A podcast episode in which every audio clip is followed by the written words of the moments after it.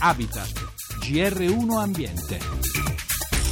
Settimanale a cura della redazione economica.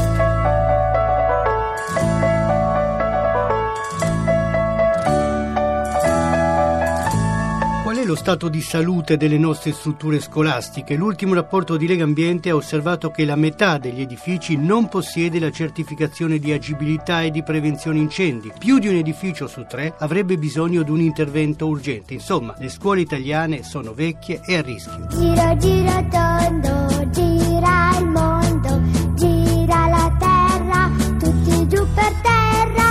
Buonasera da Roberto Pippan. Prima ancora delle denunce del mondo ambientalista arrivano quelle degli insegnanti. Così il segretario generale dello SNALS Confsal, Marco Paolo Nigi. Innanzitutto la scuola ha bisogno di una modernizzazione, però bisognerebbe prima portare in sicurezza le scuole, cosa che non viene fatto per mancanza di soldi, però non è una scusa possibile. Noi facciamo stare presso le nostre scuole in un arco di tempo molto lungo delle creature in uno stato di insicurezza e di grande preoccupazione perché ogni tanto casca un soffitto, però poi fortunatamente non succede la grande tragedia e quindi si passa e si va avanti, quindi la manutenzione, la posizione di mostra in sicurezza non viene fatta da anni. Le scuole sono tutte in pericolo, nessuna ha un'agibilità certificata e tante azioni che vengono fatte, anche mi riferisco a soldi spesi per la digitalizzazione che è un problema sul quale noi siamo convinti che debba andare in, nella direzione, ma principalmente dovremo spendere dei soldi per mettere in sicurezza le scuole, prima di fare tante altre cose che sì sarebbero necessarie, ma prima di tutto è la sicurezza.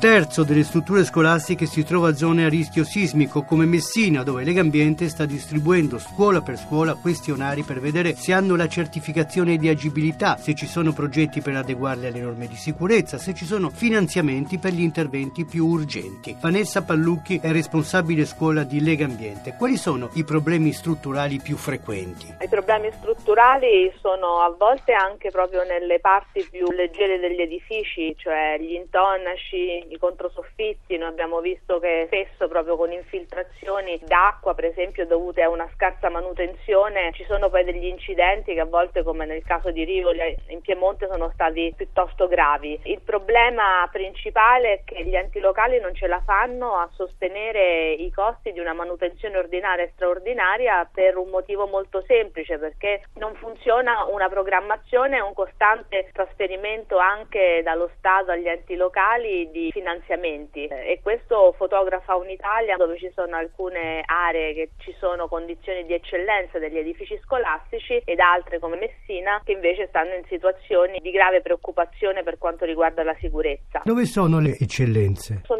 soprattutto nel nord Italia, noi abbiamo nella nostra graduatoria delle città capoluogo di ecosistema scuola al primo posto Trento, seguito da Piacenza, Verbania, Prato e Parma, sicuramente chi fa la parte del leone è l'Emilia Romagna è stata la regione che ha investito in maniera più costante.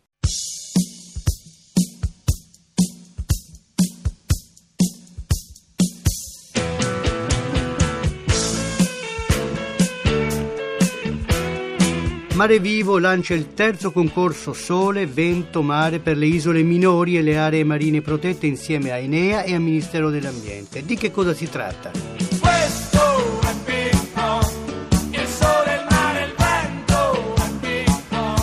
Al microfono di Iva Testa, il presidente di Mare Vivo, Rosalba Giugni. È un concorso di idee per ingegneri, architetti, designer per inventare degli oggetti o dei sistemi che producono energia rinnovabile, quindi energia pulita, energia eterna per le isole minori e le aree marine protette, come luoghi piccoli di sperimentazione ma molto significativi. Ma qual è la situazione più grave per la salute del mare? Il mare sta soffrendo moltissimo per varie ragioni. Uno perché assorbe un terzo della nitrite carbonica, quindi di queste emissioni che vengono fatte con carburanti fossili. E il secondo guaio grandissimo del mare è che c'è una pesca dissennata enorme, un overfishing in tutto quanto il mondo e specialmente nel nostro Mediterraneo. Quali sono le zone più a rischio? Io sono vicino ai fiumi dove ci sono industrie altamente inquinanti un po' dappertutto e poi soprattutto ci sta questo traffico marittimo enorme del 30% dei mari del mondo quando il Mediterraneo è meno dell'1%, quindi c'è un traffico spaventoso di cui il 28% sono idrocarburi.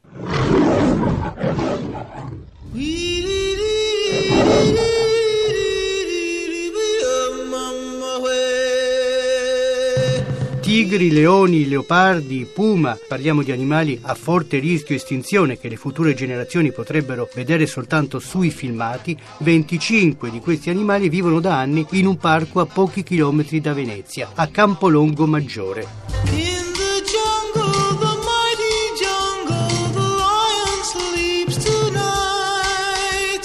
Non è un giardino zoologico, ma una mostra faunistica fondata da Gianni Mattiolo che abbiamo in linea. Un video lo mostra mentre gioca con questi animali feroci che sembrano gattini affettuosi, ma da un anno e mezzo il parco non può essere visitato dal pubblico. Innanzitutto, Mattiolo, come vivono questi animali? Di dare loro quello di cui necessitano realmente, per cui all'animale che dorme 18 ore al giorno cerchiamo di dare oltre che un adeguato spazio anche un'ottima stimolazione e all'animale che necessita il movimento cerchiamo di, di- di farli giocare, cioè cerchiamo praticamente di dar loro quello di cui appunto hanno bisogno in condizioni ottimali. Vivono all'interno di recinti che la legge prevede debbano essere non inferiori a 80 metri quadri, quindi non devono essere segregati. È così? Assolutamente sì, si parla da 1 a 4 animali 80 metri quadri, nonché di 8 metri quadri all'interno per ogni animale, nonché di 15 metri quadri se gli animali vivono assieme, quindi un metro quadro in meno. Quante persone lavorano a questa struttura? Gianni Mattiola. Praticamente Sì. tutto lei. Senta, ma il parco è chiuso da un anno e mezzo, per quale motivo?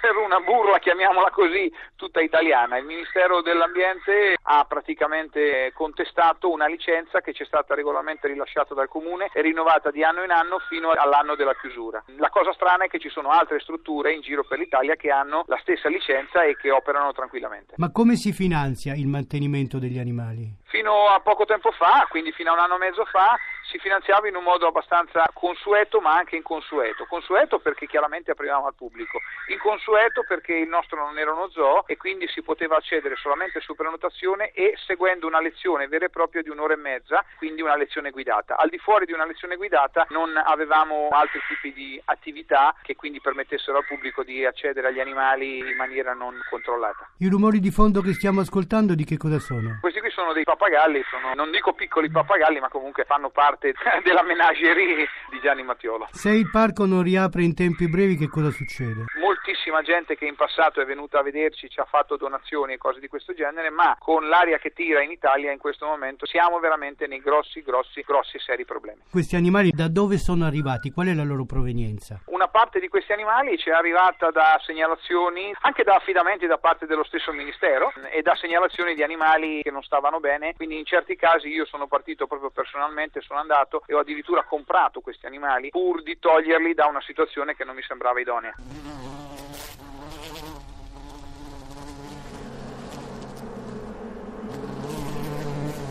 Non sono a rischio estinzione come tigri e puma, ma anche le api sono in declino. Lo conferma l'ultimo rapporto di Greenpeace che indica i pesticidi come la principale minaccia agli insetti impollinatori e all'agricoltura europea. Qualcosa però sta cominciando a cambiare. C'è una data importante, lunedì 29, come ci spiega il portavoce del coordinamento apistico europeo, Franco Panella. Le api sono semplicemente il segnale d'allarme di questo declino pauroso della biodiversità nel mondo.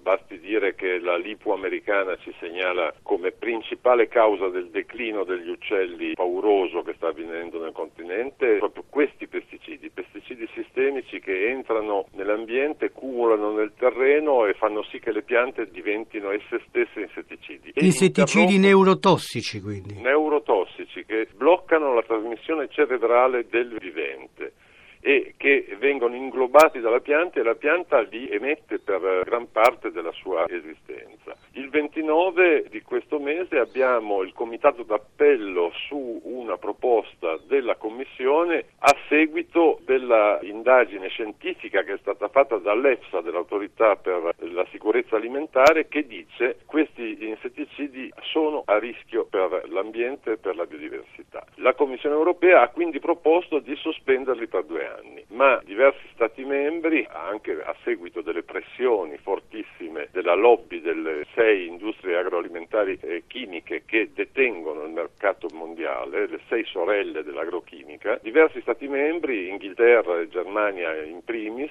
si sono oppose e quindi si cercherà una mediazione. È per questo che sono scesi in campo accanto agli apicoltori le organizzazioni ambientaliste, in particolare Greenpeace con il suo rapporto che è presente nel sito salviamoleapi.org che giusto appunto dicono siamo in tempo per salvare il vivente, rendiamoci conto del disastro che stiamo combinando. Quello che è in gioco è un'agricoltura che sia compatibile con i cicli naturali e che non sia invece un laboratorio della chimica che elimina la vita e tutti i fattori vitali come uccelli, insetti, pipistrelli, anfibi, c'è una riduzione del 20% degli anfibi a livello mondiale.